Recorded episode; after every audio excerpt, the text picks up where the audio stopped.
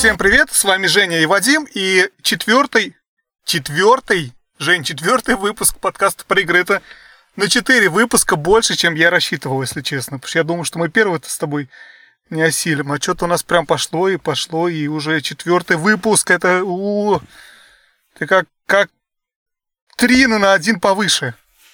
Да, не говори, не говори. Я, причем самое интересное, что я к этому выпуску готовился. Ну, правда, готовился я не очень хорошо, поэтому я не чувствую себя готовым.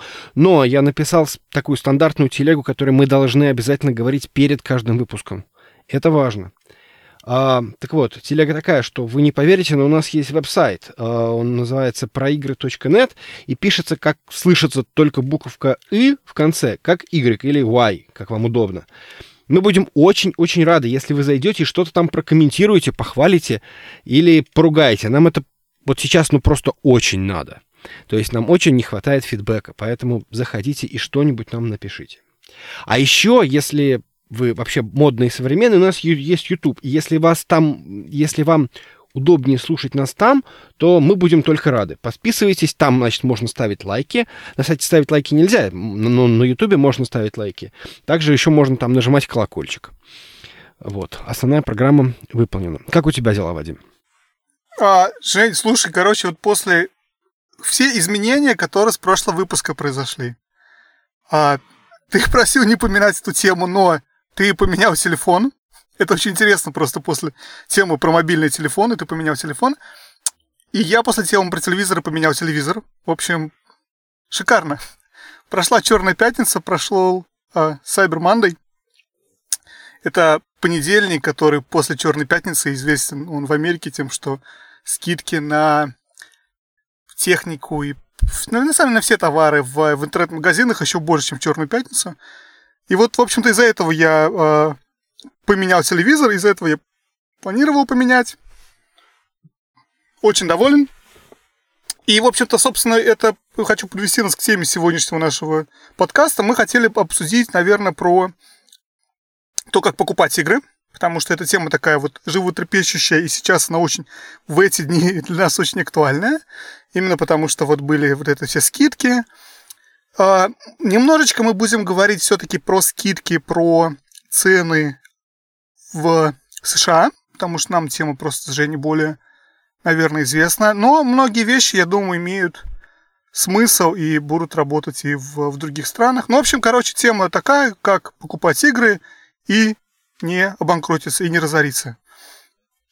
Жень, тебе слово. Да, я поддерживаю. Ну, будем считать, что этот выпуск будет из серии э, «Занимательное страноведение». Um, ну да, вот как мы покупаем игры и как мы пытаемся с этим совсем выживать в Америке. А, но однако все-таки давай похвастаемся. Ты что-нибудь игрового купил за, э, за Черную пятницу, Cyber Monday и вообще вот за, за эти скидочные э, дни? Ой, это, знаешь, такой момент, кроме, конечно, того, что я купил телевизор, ресивер, колонки, новый Apple TV, вообще обновил все, что только можно, еще и полки под колонки атмосовские. А, да, я купил, на самом деле, несколько игр. Я купил не только себе игры, но я купил еще игры детям своим, взрослым. А, из того, что я купил себе, я сейчас пытаюсь вспомнить. Все, я купил сегодня, между прочим, утром я проснулся и понял, что не могу.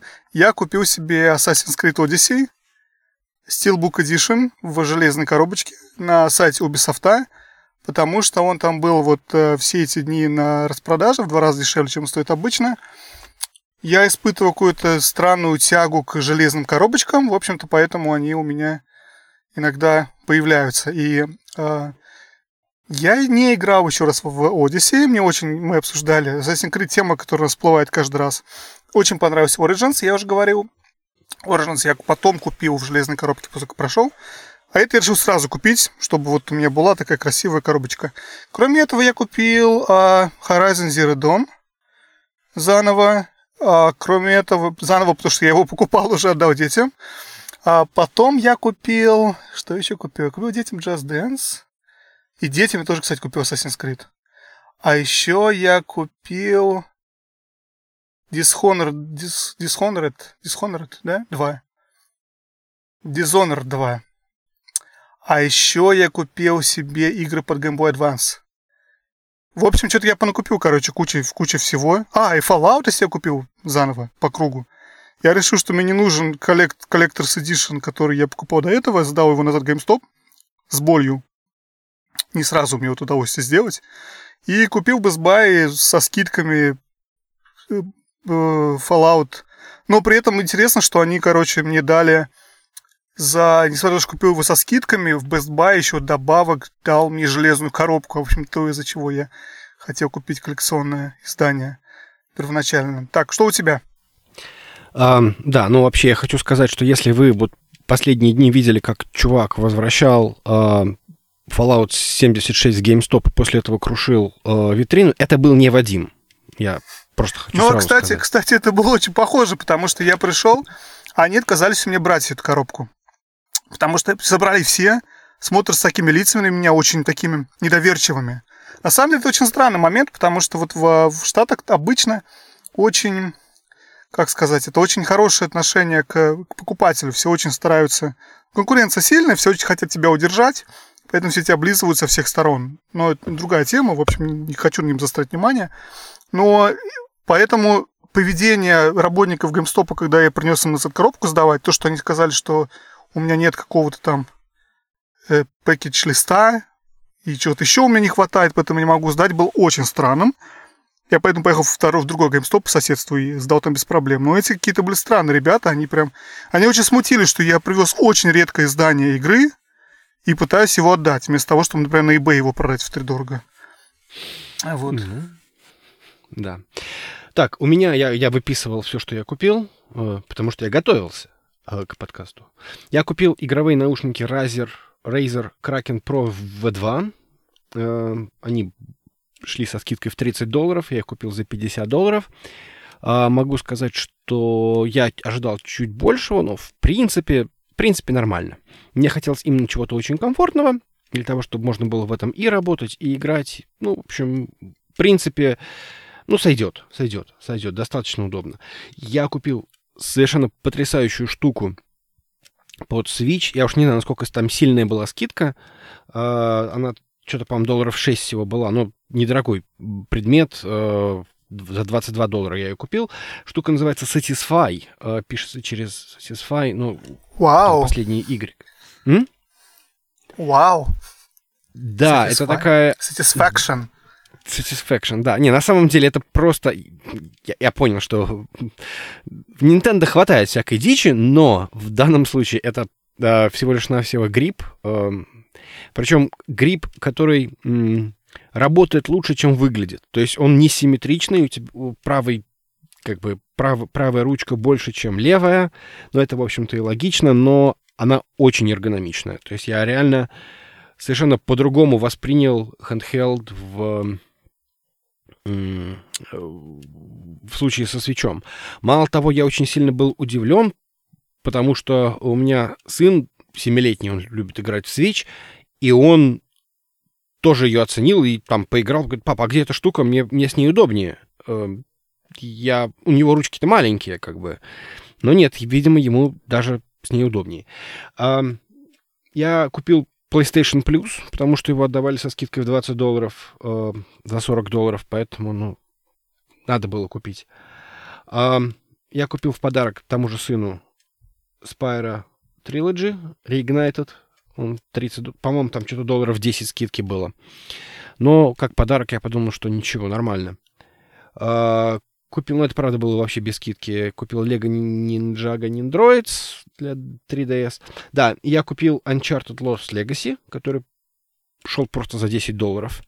И тем самым я завершил коллекцию Uncharted. То есть у меня теперь есть все игры серии Uncharted. И я купил Infamous Second Son за 6.50, потому что 6.50. Я не знаю, где его запихать ам, в свой ростер, ну или как, не ростер, а в бэклог, когда, когда же в него играть, но пусть будет. Ну, если совсем через, там, я не знаю, там, полгодика, год я пойму, что я играть в это не буду, ну, продам, ничего страшного. Я думаю, что 6.50 небольшие, небольшая потеря, ну, я ее продам примерно за те же самые деньги. К слову, первая игра, которую я купил на э, PlayStation 4, который играл на PlayStation 4, была Second Sun. Я долго выбирал, какую мне первую игру купить, когда я купил плойку много-много лет назад, когда она там вышла. И вот Second Sun стал первым. Я большой фанат игры, мне очень понравилось. Общем, если у тебя будет возможность, я рекомендую. Ну вот просто есть куча-куча игр, в которые вот хотелось бы поиграть, и я не знаю, куда там запихать этот инфа, самый Infamous. Но, с другой стороны, это же повод, можно ее включить, поиграть вечерок, и после этого сказать, ну да, там понравилось, не понравилось. Если уж совсем зайдет, то м, пройти до конца или там поиграть столько, сколько хочется. Так что, в общем, пусть будет. Глядишь, до него и дойдет руки. Ну, я, на самом деле, интересный момент, когда я ее купил, в общем-то, это была у меня единственная игра на PS4 в тот момент, поэтому она особенно зашла. Потому что когда вариантов нет, играешь во что есть. А, я, кстати, вспомню, что я еще купил Game Pass а, Xbox. Это... Я, кстати, не знаю, насколько этот сервис работает за пределами США, но это доступ к... Я не помню, сколько у них сейчас игр, более 100 игр, наверное, да? Ну, около 100. То есть доступ к большому количеству игр а, онлайн. Ну, какие-то там, там все подряд. Но все подряд, но не уровня А3. AAA, то есть скорее уровня... Ну, вот Fallout 4, по-моему, самая, самая дорогая игра, которая у них там есть. И, ну, наверное, Forza последняя, может быть, тоже. Ну, в общем, это доступ к какому-то количеству игр, которые ты можешь э, on demand скачивать и играть. Э, купил тоже, потому что была очень большая скидка. Не был уверен, но там при... он, получается, стоил в год столько же, сколько стоит одна AAA игра без скидки. Я решил, что стоит попробовать. Но на самом деле я не думаю, что всем так уж интересно, что конкретно мы купили. Наверное, будет интересно рассказать, как покупать игры дешево. Ну да. Ну, во-первых, я хотел сразу сказать, что м- самый лучший способ сэкономить это не купить ничего. Но это не про нас. Ты согласен? Нет. Нет. К сожалению, нет не про нас. Да. Но каждый раз, уходя из геймстопа и ничего не купив, я себя внутренне хвалю и думаю, блин, вот получилось в этот раз. У меня не совсем так же. Я на самом деле часто покупаю игры просто потому, что я хочу обладать физической копией. Это отдельно сам тема физические копии против цифровые копии, которые, я не знаю, там мы сможем сегодня писать, не сможем, но, наверное, как-то коснемся. Я, например, покупаю, купил вот за, за последние несколько месяцев много игр на PSP, который я в свое время играл, ну, в общем, когда PSP была ходовой платформой, сколько это было лет назад, 10, я все эти игры играл, все их скачал с рутрекера там или с какого-то торрента. А сейчас мне захотелось те игры, которые я люблю, купить в виде физического вот этого UMD-диска. Так интересно. То есть это коробочка, это диск, это вот все эти вкладыши. Они очень дешево стоят на eBay сейчас, поэтому вот это такой момент, когда я покупаю игры не потому, что там я себя как-то там сдерживаю или не сдерживаю, а потому что я вот хочу в коллекцию добавить ту игру, которую я уже играл. Я не буду там, может быть, ее даже запускать. Но мне хочется вот ее как-то иметь, поставить на полочке, видеть, э, что вот она меня стоит, видеть ее название как-то. Такая вещь коллекционная. Да, я тебя поддерживаю. Вот отношение того, что физические копии — это зачастую самая большая экономия. Почему? Э, потому что физические копии продолжают держать цену. Они никогда не теряют. Ну, собственно, когда ты купил э, виртуальную копию, не виртуальную, а цифровую копию, ты уже ничего с этим сделать не сможешь. То есть ты ее купил, и уже все. И она, она уже твоя, это просто деньги, выкинутые на ветер. То есть, если, например, игра тебе не понравилась, ты ничего с этим сделать не можешь. Ты не можешь эту игру вернуть. Ну, ты, я понимаю, что там есть э, случаи там с Тимом, Э, со Steam, когда можно вернуть в течение какого-то времени игру. Но это все-таки э, не совсем то. Бывает такое, что у тебя игра, игра зашла, но через там два дня ты понял, что нет, это вообще не, не мое. Вот у меня так было точно с uh, God of War, который был вот этим, эм, этим летом. Я в него играл несколько дней и понял, что м- нет, я просто игра не дает мне того, чего, чего бы я хотел. Я бы хотел играть во что-то другое и просто, просто этот диск а, продал. А, ты продаешь диски? Да, на самом деле это два, два момента я хотел выделить, почему я считаю... Я раньше, кстати, считал, что цифровые копии лучше, чем, чем э, физические, сейчас скажу почему. Но вначале, почему я считаю сейчас, что физические лучше, чем цифровые, отвечу на твой вопрос. Во-первых, ты покупаешь игру, проходишь, продаешь. Я купил Far Cry 5, при этом, опять же, я покупаю, обычно стараюсь покупать бэушные игры. Слава богу, в Америке с этим нет проблем, полно магазинов их продает. Ты покупаешь бэушную игру за 35 долларов, например, какую-то, да? Ты ее проходишь, и потом продаешь ее в тот же GameStop, например, за 25-30. То есть, грубо говоря, ты платишь какую-то часть цены небольшую за то, чтобы поиграть игру столько, сколько ты хочешь. Если ты хочешь, ты оставляешь ее себе. Если тебе там хочется обладать э, копией. Если тебе игра не нужна, как тот же Far Cry, мне совершенно не было никакого желания там оставлять себе этот диск для коллекции, для чего-то. Я его отнес в магазин и продал, грубо говоря. Получил назад кэш или там поменял на другую игру. Это очень интересный момент. Второй момент, кстати, про физические э, копии. Почему они лучше, чем цифровые? Потому что, как оказалось, что э, спустя время многие магазины, многие сторы, вот эти вот, они перестают, в общем-то, существовать. Это произошло с тем же PSP, который я упоминал. Это произошло, например, с Nintendo Wii. То есть э, игры, которые ты, в общем-то, заплатил деньги, купил эти копии, там, может быть, 10 лет назад сколько-то, ты уже больше скачать не можешь. И понятно, что, в принципе, для, если ты хочешь поиграть в игру, в это там Red Dead Redemption 2, и забыть про нее навсегда, то, в принципе, можно купить цифровую копию. Но, опять же, когда глупо это покупать, потому что продать ее не сможешь. А если ты хочешь ее оставить, то все равно лучше физический носитель, потому что через там 8-9 лет этот PlayStation Store просто не будет работать, потому что невыгодно там Sony, невыгодно Microsoft кому-то его поддерживать. Вот это, в общем-то, второй такой минус а, цифровых копий против а, физических. А ты что думаешь? Ну, в общем, да, мне в этом плане несколько проще, потому что я выяснил, что я а, абсолютно теряю удовольствие от обладания а, игрой после того, как я ее прошел, и это мне помогает держать себя в рамках, и поэтому я после того, как игра пройдена, я ее без малейшего сомнения продаю. Ну, практически все. Это справедливо практически для, для всех игр. Иногда, может быть, мне хочется поддержать, чтобы была там полная коллекция, но да, это, это недостаточный аргумент. При этом ты хорошо упомянул Wii. Дело в том, что это отдельный момент, э, что игры для Nintendo лучше держат цену. То есть это ну, надо просто сказать, что я вот я не продаю в GameStop игры, ну точнее очень редко продаю в GameStop, э, потому что э, обычно выгоднее все-таки продать на eBay. У меня на это все настроено, я купил дешевых конвертов на э, Амазоне, э, я там знаю, как... Э, у, меня, у меня все рассчитано, я знаю, сколько это будет стоить, сколько будет стоить доставка. Доставка стоит по штатам 2,66. То есть я знаю, что там за 3 доллара я фактически могу любую игру в любую точку отправить. И, соответственно, просто с учетом этого факта я э, ну, получаю чуть больше денег на, на то, что я продаю эту самую игру. Э, иногда даже получается продать игру дороже, чем ты ее купил. Ну, правда, с учетом того, что eBay возьмет какую-то комиссию и нужно будет заплатить за доставку или что-то вот в этом духе, может быть, это все уйдет, но в любом случае ты как бы фактически ничего не заплатил за обладание этой игрой и за то, что ты в нее там поиграл.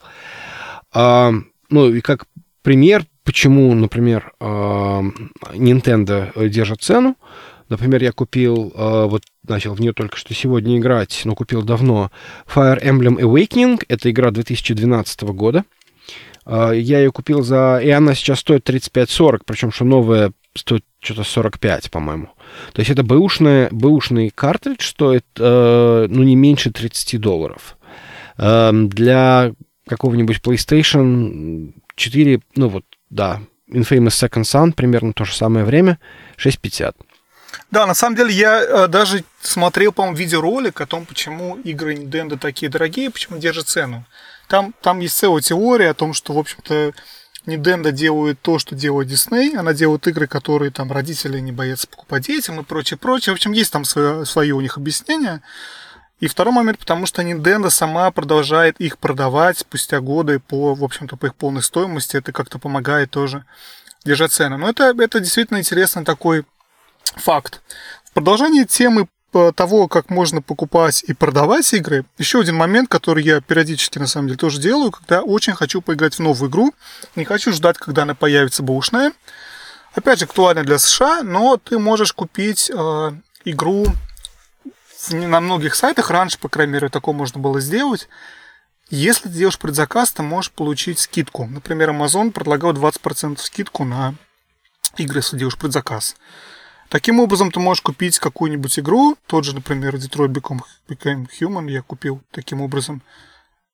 И к моменту, как я его прошел, я его мог продать на GameStop за ту же самую стоимость, которую я его купил, с учетом скидки в Амазоне. То есть, грубо говоря, получается, что игра совершенно новая, тебе достается бесплатно. Ты ее играешь и потом продаешь назад, берешь что-то новое. Но на самом деле такой момент у тебя получается, что твои игры это такой определенный актив. То есть это не то, что они у тебя там пассивно. Ну, исключая те игры, которые там в коллекции лежат, да.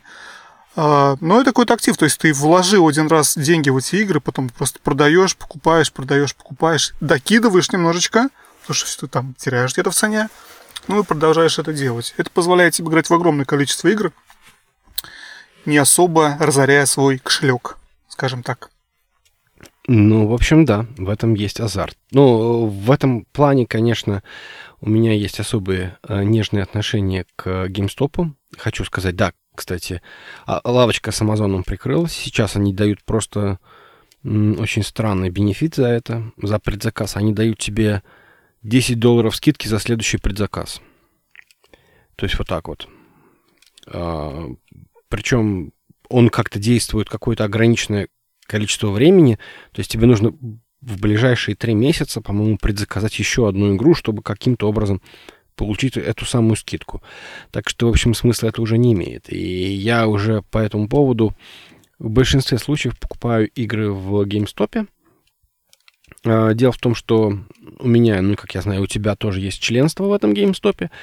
Это прям по-любому нужная вещь для коллекционирования. Если, если вы серьезный коллекционер, э, не сомневаясь, надо брать. Она вот у меня в этом году, я ее первый раз завел, ну и, в общем-то, и коллекционировать начал э, не очень давно, э, так по-серьезному. И она у меня купилась уже несколько раз. То есть членство стоило 30 долларов, и вот на последнем чеке, они в каждом чеке пишут, сколько вы там сэкономили. И что-то я сэкономил долларов 180 уже. Как-то вот так вот. И, но, но, но при этом э, в GameStop я уже знаю столько всяких э, приколов, которые позволяют именно как-то сэкономить. Во-первых, несмотря на то, что у тебя 20% скидка, ты можешь использовать дополнительные купоны, которые можно найти на разных сайтах. И это все будет, то есть, например, вот у меня есть скидка 20%, можно добавить еще одну скидку на 16%, которая доступна для всех остальных. Мало того, например, бесплатная доставка от 35 долларов, она, она же двухдневная, но в любом случае без, единственная бесплатная. А, при этом выясняется, что ну, можно просто добавить себе гифт-карту в корзинку, и это будет считаться как будто заказ. То есть, в принципе, можно купить там, условно говоря, 5-долларовую игру и сделать себе гифт-карту на тридцатку, и фактически эту 5-долларовую игру тебе пришлют бесплатно. Ну, не совсем бесплатно, понятное дело, что ты остаешься с этими 30 долларами в GameStop, но они так или иначе, в общем-то, а, в итоге уйдут. Так что, в общем, GameStop можно нещадно эксплуатировать. Они, в общем-то, хорошие ребята, хотя у них есть свои приколы. Ну, продолжение темы про GameStop. У них же есть очень часто очень классные акции, типа Buy to Get One Free для э, преаунт для бэушных гейм, э, игр, игр, игр. Тут тоже часто стараюсь пользоваться. Каждый раз, когда такое появляется, я подбираю так, мне нужно вот это, вот это и вот это. В общем, покупаешь две, две игры, получаешь третью бесплатно. Для таких заядлых игрунов, как мы, не только для коллекционеров, на самом деле, но даже когда просто покупаешь игры, играть и продать, это очень здорово. И в продолжении темы про вот этот про элит аккаунт, у меня он, кстати, уже 3 или 4 года. Там еще один плюс, что когда ты продаешь игры в GameStop, я так понимаю, ты это не часто делаешь, а я делаю часто, они тебе еще больше денег дают, чем если ты простой смертный. То есть ты тоже там, получается, выигрываешь. Ты выигрываешь и на покупке, и на продаже. Ну, плюс там еще там у них же есть свои эти поинты. И у меня иногда поинтов хватает, набирается за вот эти купли-продажи, купли-продажи, так что я, грубо говоря, деньги еще свои не добавляю, а трачу поинты, беру с них купон, там, грубо говоря, на 20-30 долларов, и там тоже вкладываю в свой актив игровой. Ну, вообще, на самом деле это не совсем так. Я иногда продаю в GameStop, потому что бывает такая ситуация, что... И это было неоднократно. Ну, то есть, например, какой же у меня был очень странный диск? У меня был диск для Xbox 360, э, Sims, по-моему, 3, Pets, как-то вот так вот. Я, по-моему, покупал для жены, ей не пошло. Суть в том, что GameStop его готов был купить и купил за 15 долларов. eBay больше, чем 5 за него не давал. То есть бывает такое, что GameStop сильно больше, э, сильно больше, э, э, сильно, ну, в общем, сильно больше дает. Бывают вообще очень смешные моменты. У меня был один раз купон на этот, на, этот, на, этот, на 5 долларов, и я тоже принес э, какое-то количество картриджей для DS, которые я купил просто потому, что я купил DS, и в комплекте шли картриджи, которые мне были абсолютно неинтересны. Мало того, я приехал с другом, привет, Санек, и он хотел купить Quantum Break, диск с Quantum Break. И, в общем, в итоге я продал эти картриджи, э, применил этот самый купон, в итоге у меня остались деньги на счету, я взял этот Quantum Break, ни копейки не заплатил и ушел. Вот. Так что, в общем, э, так, так, так что, в общем, это бывает очень смешно, и действительно как-то вот, ну, тут надо понимать, что, наверное, э, мы говорим про не очень дорогие игры, но в целом GameStop бывает очень неплохие деньги дает за какие-то игры, которые он считает редкими и востребованными, хотя, возможно, мир это так не считает. Но это так, советы бывалых.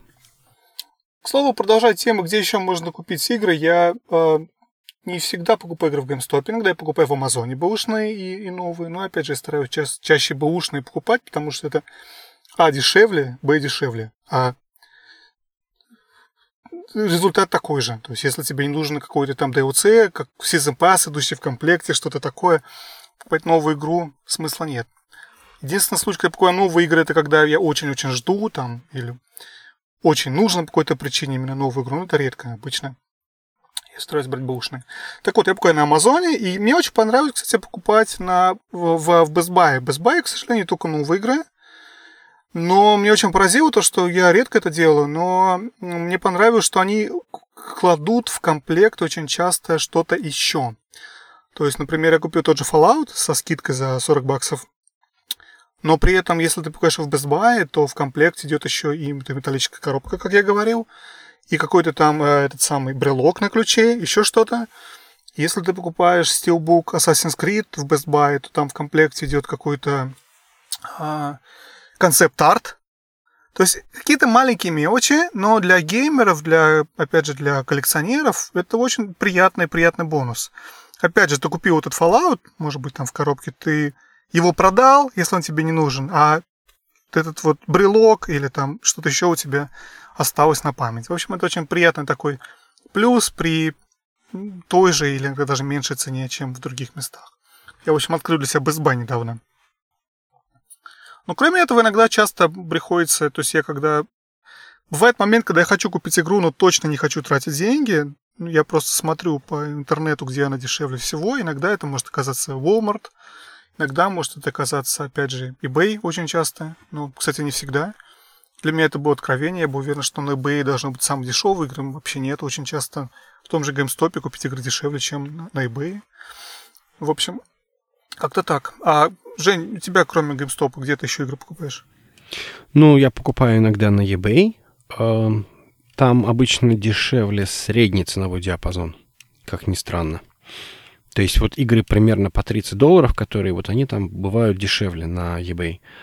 А, я иногда покупаю на Amazon, ну, когда это просто объективно дешевле. Я не помню, чтобы я покупал в каком-нибудь Walmart что-то, но, наверное, это все. Ну вот, Amazon, eBay онлайн. Я много покупаю в GameStop еще онлайн, потому что зачастую гоняться за игрой, э, тяжело, потому что, например, вот какая-нибудь игра типа Red Dead Redemption, которая вот вышла весьма недавно, и количество бэушных копий еще не очень велико, и, соответственно, ну, ехать 30 миль для того, чтобы купить эту игру, это, в общем, наверное, странно. Поэтому делается заказ, и, в общем-то, оно приходит достаточно быстро. Но вот последний раз, в случае с Red Dead Redemption, привет, Санек, еще раз, у нас как-то не очень получилось, она шла чуть ли не полторы недели. Что было очень странно, хотя обещали двухдневную доставку. А, но в целом, в целом, наверное, это, вот мой список. Продолжая тему, на самом деле, вот того, что ты сейчас затронул мельком про то, что вы с Сашей купили там какую-то игру, грубо говоря, одну-двоих, если я правильно понял, да? Mm-hmm. Это интересный момент, про который я, собственно, хотел обсудить, про цифровые versus железные, хардварные физические игры. Потому что у меня это была мысль, я думал ее вот пару лет назад очень много, и почему я был за цифровые игры. Потому что Смотри, вот представь себе, компания Rockstar выпустила вот этот э, Red Dead Redemption. Она получила с, с какого-то первого покупателя, даже не с вас, Саша, да? С какого-то первого покупателя она получила свои 60 долларов. Ну, и там не 60, там меньше, да? То 60 GameStop получил. Она получила свои деньги. И после этого в эту игру поиграл несколько человек. То есть, возможно, GameStop там ее там перепродал. Ну, может быть, один раз, да? То есть, в нее поиграл какой-то один человек, вернул ее в GameStop – потом поиграл ты, потом поиграл Саша. То есть, грубо говоря, поиграли три человека. Потом еще кто-нибудь может поиграть, там, не знаю, мне вы отправите игру, предположим. То есть, грубо говоря, получается, что, что э, получил этот, ну, там не 60 долларов, 40 долларов получил Rockstar за эту игру, и в нее поиграли 4 человека. И я подумал о том, что если, если бы мир, э, то есть э, игры с точки зрения вот своей цены, для компании-производителя они физические игры не очень выгодны, да? То есть было бы выгоднее, если бы они продали бы 4 копии цифровых. То есть вы также поиграли бы все четвером, но каждый заплатил бы полную стоимость, потому что с цифровой игрой э, не получилось бы так. Но, тем не менее, тот момент не то, что он заработал бы 4 раза по 40 долларов или по 60 долларов, да, если он продал по полной цене. Тут момент в том, что Rockstar мог бы заработать ту же самую норму, ту же самую прибыль, если он продал бы игру по 10 долларов, тогда каждый из вас ее купил бы, также вы поиграли вчетвером, и также э, Rockstar, Rockstar получил бы свои 40 э, долларов, да? Но при этом вы потратили бы по 10. И я подумал о том, что на самом деле, вот, собственно, минус, минус для индустрии, минус физических вот этих носителей в том, что они продолжают держать свою высокую стоимость. Именно потому, что мы покупаем игры, мы проходим их, отдаем кому-то еще, отдаем кому-то еще. И компании, иначе единственный вариант заработать деньги – это продавать их по вот этой цене. Если бы физические носители вымерли бы все полностью так раз, и не было их все завтрашнего дня, то я вот вангую, что цены очень сильно упали бы на игры.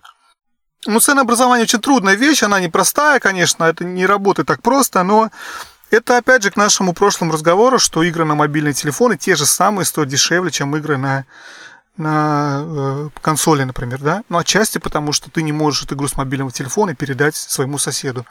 Каждый вас должен ее купить. Поэтому компании, чтобы обеспечить ту же самую прибыль, можно просто опустить цену, и вы все ее купите. И она заработает же самые деньги. С одной стороны, я как бы хочу с тобой согласиться, но с другой стороны, наверное, не совсем. Дело в том, что это как раз история про Черную пятницу. И мне не хватает одной игры в коллекции про э, моей любимой серии Assassin's Creed. Это э, Assassin's Creed Rogue э, Remastered. И она не выходила на физических носителях, она э, только цифровая. И я вот ждал, что она хоть как-то подешевеет, но она нифига не подешевела. То есть она как стоила 30 долларов, так она и продолжает стоить. Причем это достаточно старая игра. И все игры ее возраста, ну, скажем так, это, эм, ну, я не знаю, что это было, там какая-нибудь Лара Крофт, э, которая The Rise of the Tomb Raider, это будет, ну, там, 10 долларов, там, ну, 12, 15, не знаю, как-то вот, вот в этой ценовой категории. Но нет, они могут продавать э, ее по 30, потому что куда ты денешься с цифровой... Э, куда ты денешься с подводной лодки? Не цифровой лодки, а подводной лодки. А, интересная оговорка получилась. Так вот, а самый главный э, болельщик всего этого дела Microsoft. То есть они пытались это сделать... Э, в случае, э, был жуткий скандал, когда они э, выкатывали э, Xbox One. Там тоже такая была ситуация, что для того, чтобы диск продать или кому-то передать, тот его должен был как-то переактивировать за какие-то деньги, то есть не так просто все было. И в итоге они отказались от этого под давлением общественности. Но там было такое открытое письмо, или, может быть, какое-то полуоткрытое письмо, когда э, один из разработчиков э, очень гневно писал, что вы все жадные сволочи, вот из-за вас э, мы, мы вынуждены там ставить такие цены, из-за вас, значит, мы там не доедаем, не допиваем, и, в общем, всячески, в общем, нам плохо, и вы гнобите индустрию, вы из-за своего геймстопа, вот главный геймстоп — это главный враг индустрии.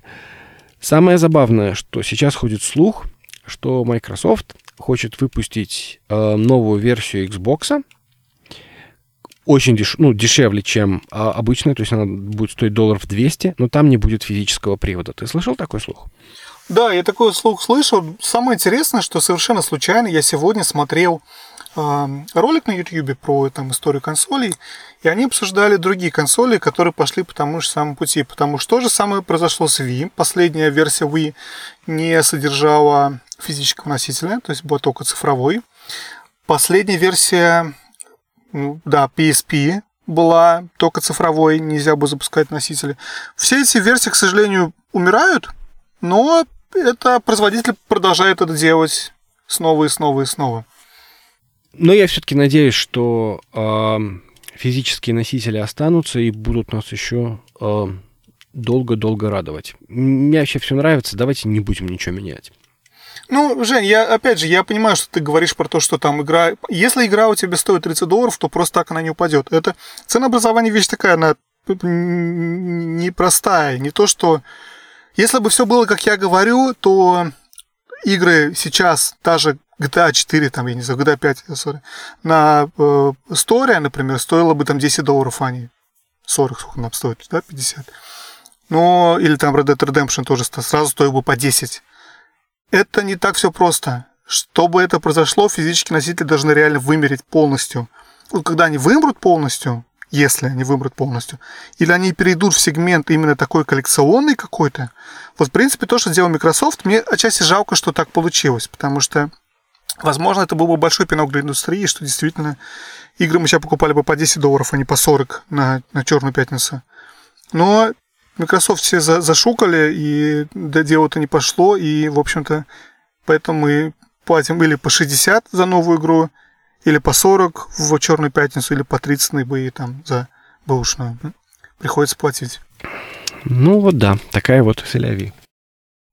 Что, перейдем к другой теме или еще что есть сказать себе про игры, про стоимость. Да, давай, давай, давай перейдем к другой теме. Я думаю, что мы засиделись немножко на этой теме. А, вторая тема у нас а, странная, да, немножко. Странная, но очень актуальная, потому что это, в общем-то, то, что происходит все чаще и чаще. Мы видим это снова и снова. И для многих э, геймеров это, в общем-то, тема болезненная. И, э, Женя, назови ее. Тема — это игровые франшизы, которые свернули не туда. Вот так вот. И на самом деле тема вызвана тем, что недавно, собственно, произошло вот с тем самым Fallout, который я еще в самом первом выпуске назвал «Вау, супер игрой, которая мне так понравилась», потом, который все, в общем-то, очень сильно заругали, заплевали и, и как-то, в общем-то, считается чуть ли не самым провальной провальным проектом Bethesda. Я, конечно, с этим готов поспорить, потому что Bethesda было много более худших провальных э, запусков. Но, в общем-то, действительно, какой-то момент такой интересный. Fallout отчасти интересный пример именно потому, что в Fallout это происходило несколько раз. То есть вначале, когда мы обсуждали в первом выпуске, да, когда Fallout, Bethesda выкупила Fallout, игра из э, изометрического такой RPG стала экшен RPG, 3D, с другой динамикой совершенно. А потом нас вернул еще раз вот этот в мультиплеер, и после этого как-то вообще все развязалось распалась на части и как-то назад уже не понятно, как собирать. А, Жень, ты какие-то там примеры подобные еще можешь вспомнить? Слушай, ну, конечно, э, много можно вспомнить э, франшиз, которые так сделали. У меня, причем самое интересное, некоторые, некоторые из них у меня э, до сих пор остались как, как старые. Например, ничего не могу сделать. Warcraft для меня все еще стратегия реального времени. Дело в том, что я начинал играть еще в Orcs and Humans, там, я не знаю, очень много играл во второй Warcraft. Я практически не играл в третий, но все равно играл. Но для меня все равно это э, стратегия реального времени. Хотя я умом понимаю, что когда люди говорят, что я играю в Warcraft, то это сейчас э, ММО. MMORPG, да? То есть, ну, вот каким-то образом э, Warcraft... Я не могу сказать, что он свернул не туда, но он реально э, свернул на 100, ну, не, не на 180 градусов, но очень сильно изменил направление. Я, кстати, хочу э, отметить, что у меня, ты вот сказал про третий Warcraft, я задумался, что у меня была та же примерная история. Я играл в первый, я много играл во второй. Я как-то не очень много играл в третий, как-то так получилось. Я, кстати, ни разу не играл в Доту. Вот э, вообще не в тему нашего выпуска, но я задумался о том, что Дота же это же тоже Warcraft. Ну, Dota 2 уже не совсем Warcraft, это уже самостоятельная игра, но первый Dota это, конечно, э, мод для Warcraft. Но это немного другая тема, все-таки не хотел бы не останавливаться. Я могу вспомнить, знаешь, какой момент еще интересный, когда не то чтобы франшиза свернула не туда, а когда она начала разбредаться на кучу других игр, как Nintendo сделали с Super Mario, например. То есть э, Марио стал каким-то персонажем совершенно разных игр, от Mario Kart Марио Теннис, Марио Гольф, Доктор Марио, то есть еще в 80-е годы, там в 90-е годы, еще тогда эта игра как-то, фу, ну не игра, а, а персонаж, вот эта франшиза, вот это IP, то, что называется, да, Intellectual Property, она как-то пошла в огромное количество игр, и, в общем-то, Nintendo успешно продолжает Марио засовывать везде, где только можно, и на этом, в принципе, нормально работает. Но даже если говорить про сам классический платформер, Super Mario Bros. И который тоже менялся несколько раз э, за время существования. И самое большое изменение там было, когда вышла э, Super Mario 64. Не очень популярная, не очень известная в России игра, как и вообще э, в России не очень известно, что делал Nintendo между NES слэш Denzi и свечом. Вопрос открытый. Но Nintendo 64 была, в общем-то, первая 64-битная консоль от Nintendo, и Super Mario была такой классической эталонной игрой этой консоли. И отличается она от Марио, в общем-то, платформера, которого вот все знают, да, тем, что если платформер Super Mario Bros. Э, с, с NES, с Denzi, это была последовательная игра, в которой ты движешься в определенном направлении в достижении цели, то Super Mario 64 была такая более open world, не знаю, как сказать по-другому, то есть она более открытая. А Nintendo называет такие игры более исследовательскими. То есть там у тебя уходит на второй план вот этого достижения конкретной конечной цели, а ты там исследуешь, ты ищешь эти звездочки, там еще что-то. И, собственно, Super Mario Odyssey, например, вот последняя игра в серии а Super Mario классическая, она вот, вот как Nintendo 64, например. Но при этом есть New Super Mario Bros. на Wii, Wii U, и тоже на свече выходит вот uh, Super Mario, New Super Mario Bros. Она вот относится к вот таким играм, к классическим платформерам. То есть как-то вот Марио разошелся. Есть Марио, Супер Марио. Я, кстати, купил одну из игр вот на Black Friday. Я купил на ГБА себе Супер Марио и Луиджи Сага. Это RPG по Супер Марио. Ну, в общем, на самом деле, можно практически любую, любой жанр найти, что и была, была бы игра с Марио. Ну, я воспринимаю Марио в данном контексте как некоторую фишку. Ну, как фишку. Фишка не в смысле черта, а в смысле фишка, игровая фишка. Ну, то есть вот как, э, знаешь, можно купить коллекционные фигурки для монополии, которые ходят по, по этим клеточкам. Поэтому, в принципе, Марио создавался для... Ну, в смысле, Марио для Nintendo является неким просто таким заполнителем пространства. То есть им, им эм, для Nintendo нужно, чтобы были какие-то вот были какие-то герои, с которыми ну, игрок мог играть.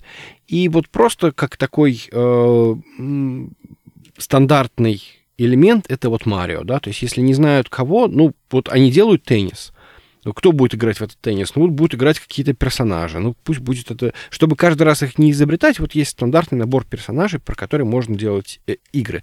Но это Nintendo, и тут как бы геймплей является первично, пер, первичным, в отличие от, может быть, некоторых э, других игр в, плане, например, если сравнивать с тем же Fallout, у которого э, сюжет, э, лор и какая- какая-то верность э, э, вселенной является определяющей.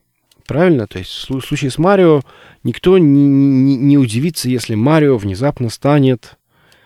Я даже не знаю. С кроликами в Mario Rabbids. Да, да, кролики с Mario Rabbids, да. То есть ни, никого это не удивляет. Это просто такая вот, такая вот фишечка, которая движется по клеточкам.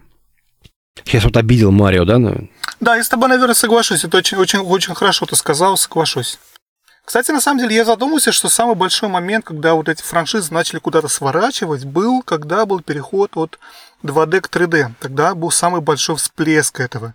И, в общем-то, переход от второго к третьему Fallout, он пришелся даже на эту, на эту часть. Ровно как и Марио стал трехмерным Марио 64, Metroid стал трехмерным, э, даже GTA. GTA, кстати, успешно очень смогла мигрировать из вот этого вот э, топ, top-down игры в 3D-игру. Стала куда даже более популярной и известной именно уже как 3D-игра, когда вышла GTA 3. Но многие игры не пережили переход в 3D, а у них это как-то не пошло. Ну, кстати, вот так на скидку сейчас не вспомню, какие. Но, собственно, переход Warcraft, кстати, тоже, наверное, вот от стратегии такой вот на World of Warcraft, это тоже какой-то вот переход такой вот в 3D. Хотя, наверное, она еще в третьем началось, потому что уже в третьем были какие-то 3D-модельки. Ну да, но вот для меня как раз GTA умерла. То есть я очень любил эту топ-даун GTA, вот трехмерную я для себя как-то это не открыл. Я играл Женя, тебя меньшинство, давай так скажем, тебя абсолютное меньшинство. Абсолютное меньшинство, я совершенно по этому поводу не комплексую, это нормально. Ну, как бы GTA не 100 долларов, что всем нравится. Вообще никакая игра не 100 долларов, будем откровенны. Поэтому, да, я не очень люблю серию, хотя я понимаю, что люди в ней находят, но как бы это вот, ну, не совсем мое. А топ-даун GTA была очень прям, очень-очень и очень любимая мной. Надо как- как-нибудь в нее поиграть в ретро-четверг.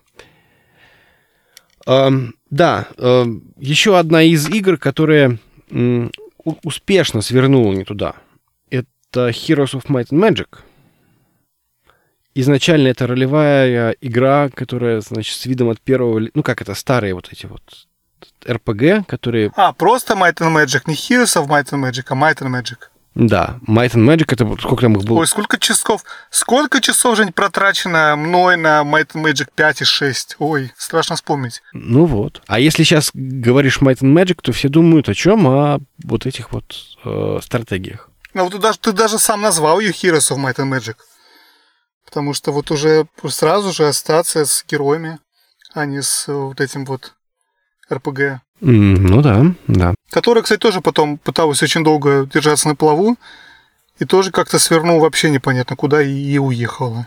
Ты знаешь, мне кажется, что сейчас она слишком... Сейчас нужно что-то более такое динамичное. Оно слишком, слишком медитативное. И такие медитативные игры не очень сейчас популярны.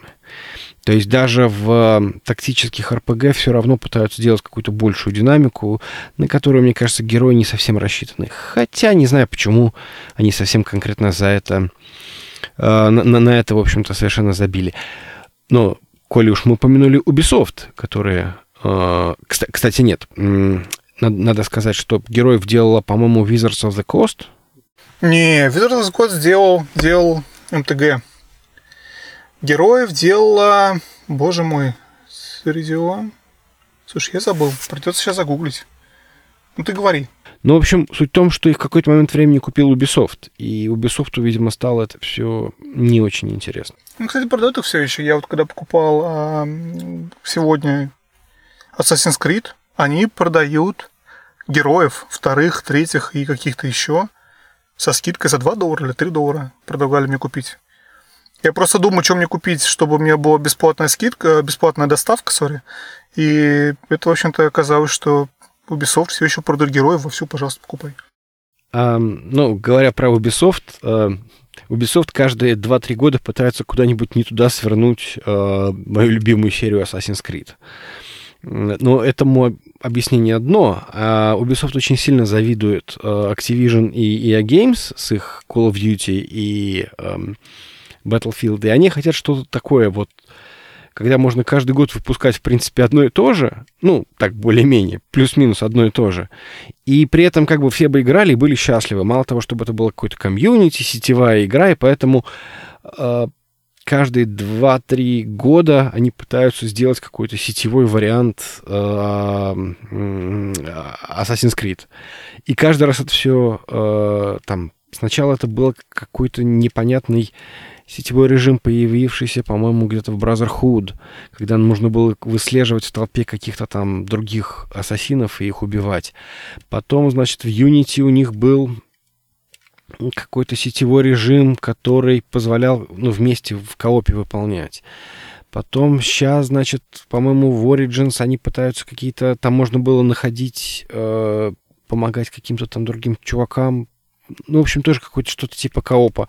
То есть постоянное вот это вот стремление э, сделать из игры какую-то классическую такую сетевую э, развлекаловку, ну, в общем, мне кажется, не очень э, не очень хороший эффект это все дает, но в целом, как бы, э, нравится то, что игра продолжает сопротивляться не дает свернуть не туда.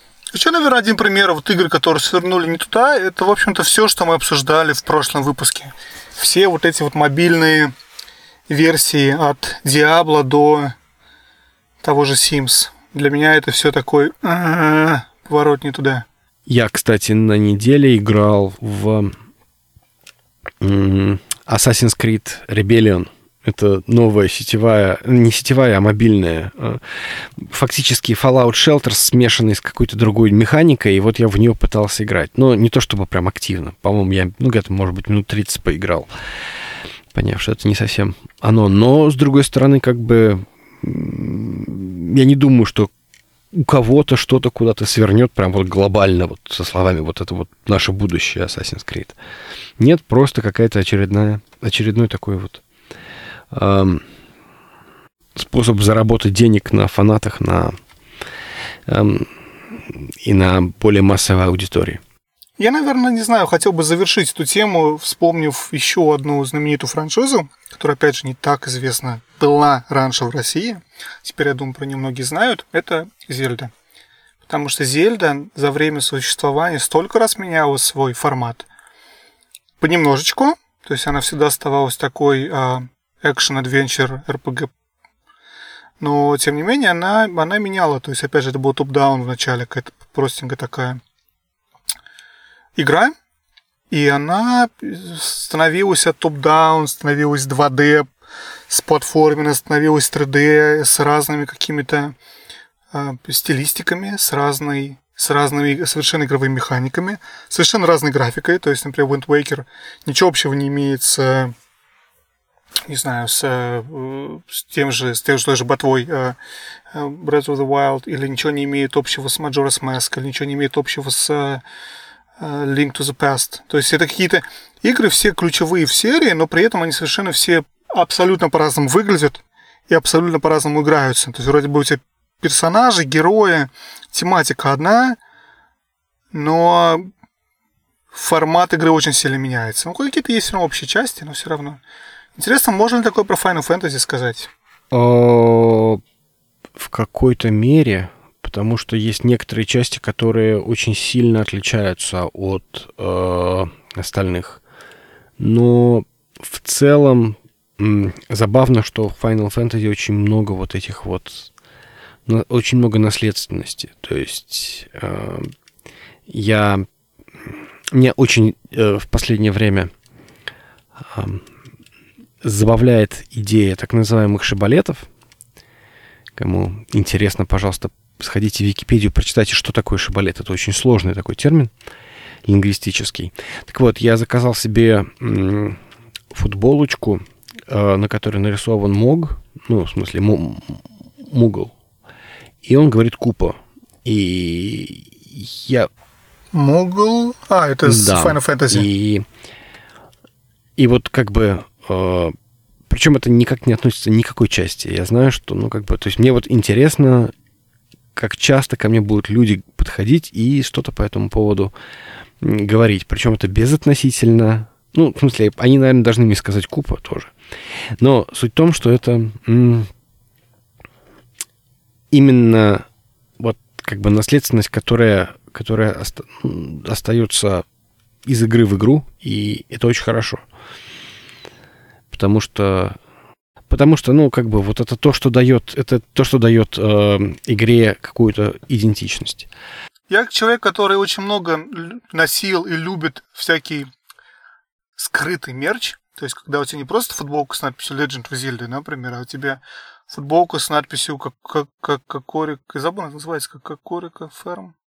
Совершенно забыл, вылетел из головы на ночь глядя, но все равно. То есть, грубо говоря, ты носишь какие-то с элементами какими-то из игры, с надписями, да, ну, которые не... которые такой свой-чужой э, идентификация. В общем, я обнаружил, что люди очень мало на это обращают внимание. У меня, например, есть мой любимый худи с, с остафасовским э, символом, э, этим самым Firefly. Или, например, у меня тоже есть худи с э, Westland University 101, это отсылка к Fallout. Тому же и 101. Это кто был? Это, по-моему, это был третий Fallout. И иногда люди э, какие-то видят, говорят, офигенская классная футболка или классная худи. То есть, ну, это так редко, что, в общем-то,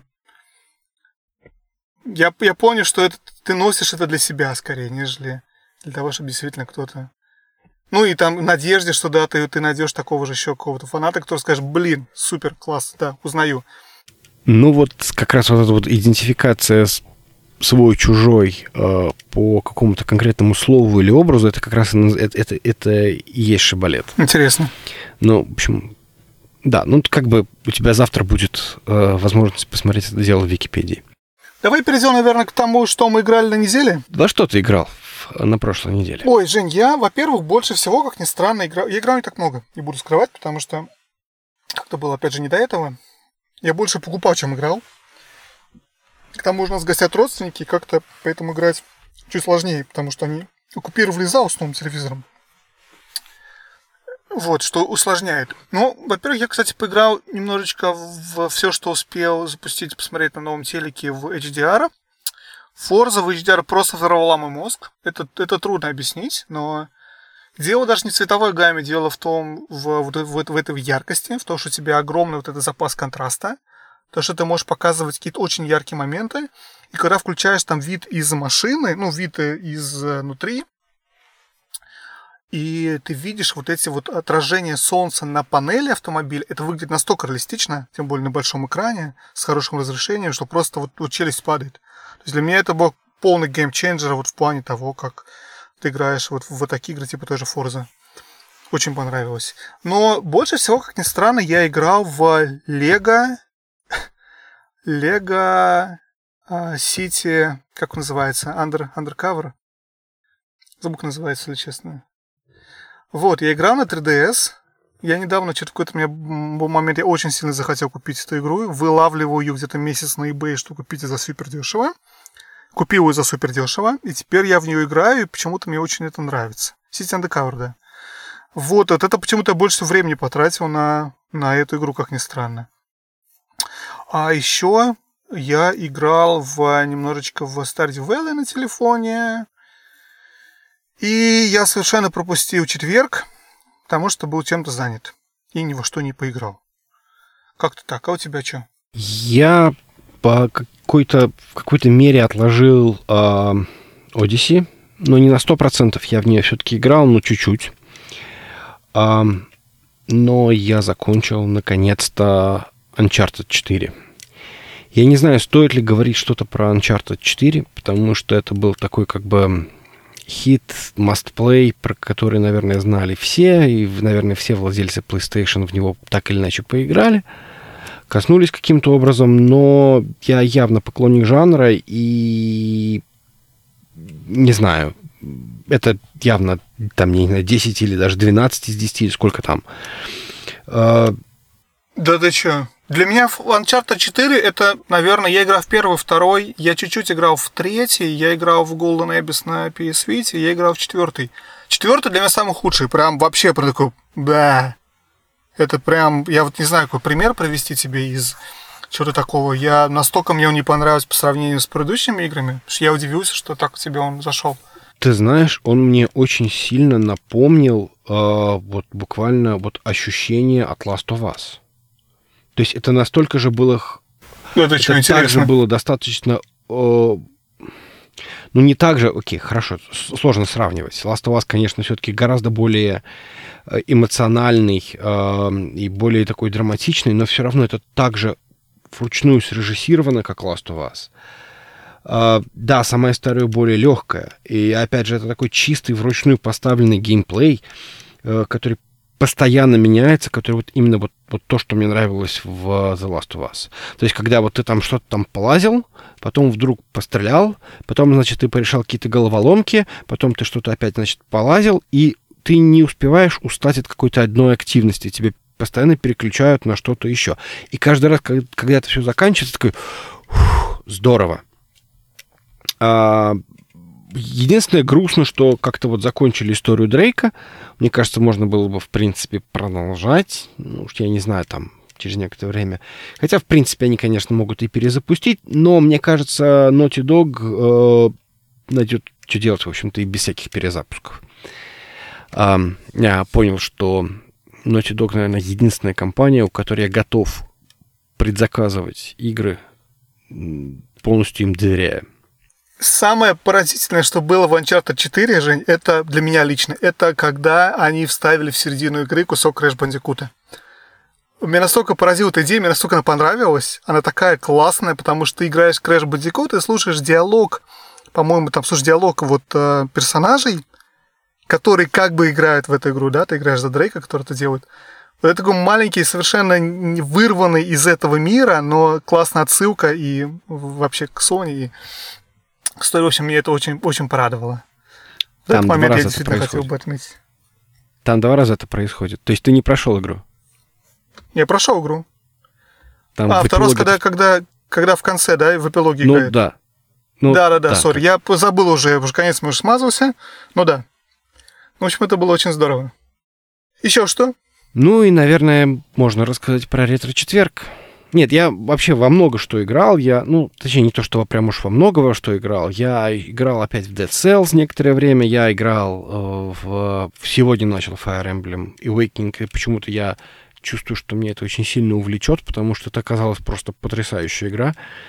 Э, как-то она прям очень-очень и очень зашла э, мне сегодня. Не знаю почему. А, но в любом случае рассказываю про ретро-четверг. Э, их было два. Я играл в две разные игры, которые были на самом деле, ну, одна родственник другой.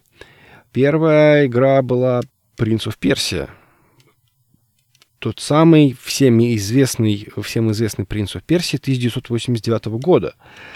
Э, играл я в него в первый раз э, в свое время, где-то году в 91-92. Сейчас очень тяжело восстановить действительно, э, в каком году это было – это был явно младший школьный возраст мой. И это первая игра, которая была приближена к моему вообще внутреннему пониманию видеоигры. Мало того, мне мама, которая, ну, я играл на, э, в эту игру на работе у мамы, и мама пришла домой и сказала, вот нам игру такую принесли, там, в общем, графика как в мультике, там вообще игра вся воспринимается как мультик. И когда я пришел и посмотрел, действительно... Не, на самом деле графика действительно потрясающая в «Принц Перси». Я недавно читал историю про то, как это рисовали. Это я действительно графика была потрясающая. На тот момент это был что-то взрыв мозга. Ну, продолжай. Ну, в общем, да, то есть э, я помню, что я очень много в нее играл в детстве. Э, каждый раз, когда я приходил к маме на работу, я играл в «Принц of Персия», и э, я тогда не мог пройти второй уровень, ну никак. Почему? Потому что я не понимал, как сделать... Э, я вообще не знал, что можно сделать прыжок с разбега, а вот именно во втором уровне там такое место, что, ну, это просто обязательно нужно делать с разбега. Просто обычным прыжком не, до, не допрыгиваешь. И поэтому все, что было, в общем, за пределами вот конкретного там третьего экрана второго уровня, для меня осталось просто терра инкогнито. Э, но, однако, э, сейчас я понимаю, что в нем вообще не очень управление. То есть вот по современным меркам игра, в принципе, продолжает оставаться на плаву, но управление так себе. Единственное, что я выяснил, что у меня еще оказалась версия, почему это очень было странно, какая-то странная версия, не та, которая была в детстве. То есть, в принципе, экраны были похожи, но уровень немножко отличался. Я такой, неужели я забыл? Мне казалось, что, вот, по крайней мере, первый уровень я помню, ну, просто наизусть. Но нет, выяснилось, что да, действительно, э, версия какая-то другая, потому что я потом пошел смотреть, как кто-то проходит игру, потому что я никогда в жизни ее не проходил. И мне стало интересно, давай я посмотрю, как ее проходит кто-то другой. И э, да, действительно, они, он проходил тут, ну, как бы все было так, как я это помнил. Поэтому надо найти нормальную версию. А, но я выяснил, что жанр «Принц of Персия» — это так называемый cinematic платформер. По-русски это неизвестно, как, перевести. Такой кинематографичный платформер, в котором э, герой движется очень реалистично. И я вспомнил вторую игру, в которой играл во второй ретро-четверг, э, которую, может быть, которая чуть менее известна. Она называется Blackthorn. Эм, или в Black Hawk э, в Европе, потому что Blackthorn это какая-то марка пива. Игру делал э, Blizzard в 1994 году. Это вообще пятая их игра, и надо сказать, что даже не совсем пятая, это вторая игра после Orcs and Humans, которую они выпустили под маркой Blizzard, потому что до этого э, до этого они называли Silicon and Synapse, эм, но и там они вот как Silicon and Synapse выпускали Rock'n'Roll Racing, там что-то еще. Вот когда они переименовались в Blizzard, они сначала выпустили э, Orcs and Humans, и вот в этом же году э, вышел Blackthorn.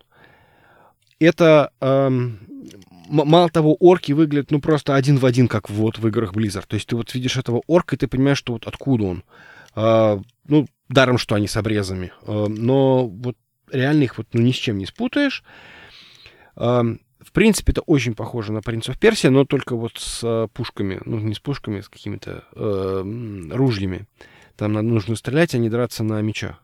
Хорошая игра, я помню, играл в нее, на самом деле, тоже где-то в 90-е годы на PC. Наверное, 90-е. Или все-таки же 2000-е. Ну, в общем, я играл в нее. Помню смутно, но помню, что игра была прикольная, да. Я, кстати, вспомню еще две игры, которые играл, совершенно выпал из головы. Во-первых, я продолжаю играть немножечко в, в Hollow Knight на свече. Очень нравится игра, на самом деле, странным моментом. Нравится, что она очень темная, и в нее можно играть спокойно в, в спальне, когда все спят, и не будить светом, в первую очередь, ребенка маленького, который спит в кроватке. А вторая игра, я продолжаю играть в Super Mario Odyssey. Я, у меня вот в личном чарте, если честно, Super Mario Odyssey движется каждый раз выше, выше, выше, выше. И сейчас я уверен, что это точно одна из двух лучших игр на Switch, то есть между Zelda и Super Mario Odyssey. И я начинаю думать, что, возможно, самая лучшая игра на Switch. То есть все остальное это здорово, классно, но не сравнится с, с Odyssey. Это очень, очень интересно для меня, на самом деле, открытие. Я не ожидал такого Супер Марио, в принципе. Я даже не собирался ее вообще покупать. Купил ее как-то случайно. Но продолжает она мне поражать вот уже сколько месяцев. Я играю не так часто в нее. Каждый раз, когда играю, меня поражает вот количество миров в ней и глубина. Слушай, ну я вот, честно говоря, каждый раз думаю, купить Odyssey или не купить Odyssey. Э, ну, я думаю ее купить для детей, но как-то вот у меня дети у кого-то поиграли, сказали, что что-то не очень. Ну уж я не знаю почему. И, в общем, поэтому я побаиваюсь этого. Хотя, чисто теоретически, может быть. А я внезапно вспомню, что я еще играл в Persona 4 Golden. Я продолжаю вспоминать игры, в которые я играл, которые полностью забыл. Но теперь вспоминаю, я играю в Persona 4 на Vita. Но опять доиграл до какого-то момента, я понял, что не буду больше в нее играть. Считается самой лучшей игрой на Vita, кстати, большинством, большинством рейтинга, э, в большинстве рейтингов. Не очень до конца понимаю, почему, но считается. Несколько раз я в нее пытался играть. Офигенно красивый а, мультик анимешный, очень интересная история, но игровая составляющая просто выводит меня. И очень мало там. То есть ты смотришь 20 минут ролик, потом ты 3 минуты выбираешь, какое действие там тебе сделать. Атака, защита, скин, там, скилл, считай, спел. И потом опять 20 минут ты смотришь ролики. То есть как бы сложный момент для меня немножечко плане... Тебе нужно признать, что японский РПГ не, не твой жанр. Это не РПГ, это, ты понимаешь, это смесь графической новеллы с РПГ. Вот там РПГшной части вот это очень мало. Понимаешь, это, это в принципе, вот, вот, вот эта вся идея, где ты выбираешь ударить, защититься, она, она везде, там, от покемонов до эрсбаунда, там, я не знаю, в огромное количество игр, которые я играю, которые мне нравятся. Здесь она какая-то сложная, запутанная, и она отделена, отделены игровые части друг от друга огромными, длинными очень э, последовательностями видео и, в общем-то, вот такого вот истории. И, честно говоря, просто мне, я устаю. Я жду, когда скорее я уже посмотрю 20 минут этого, этого аниме, два раза нажму на так и смогу сохраниться, потому что сохраниться не может в рандомный момент, может сохраниться только там какие-то куски. Я уже спать хочу, а я вот, вот вот скорее, скорее, скорее, надо уже все досмотреть и сохраниться. Это меня немножко подбешивает в ней. Ну вот я начал сегодня играть в Fire Emblem, и там та же самая фигня. Но при этом, не, ну там, конечно, игровой процесс чуть более, чуть более затянутый. Каждый бой все-таки минут, не знаю, минимум 15-20. Ну что, Давай, наверное, будем заканчивать. Мы примерно о, попадаем в тайминг наш обычный.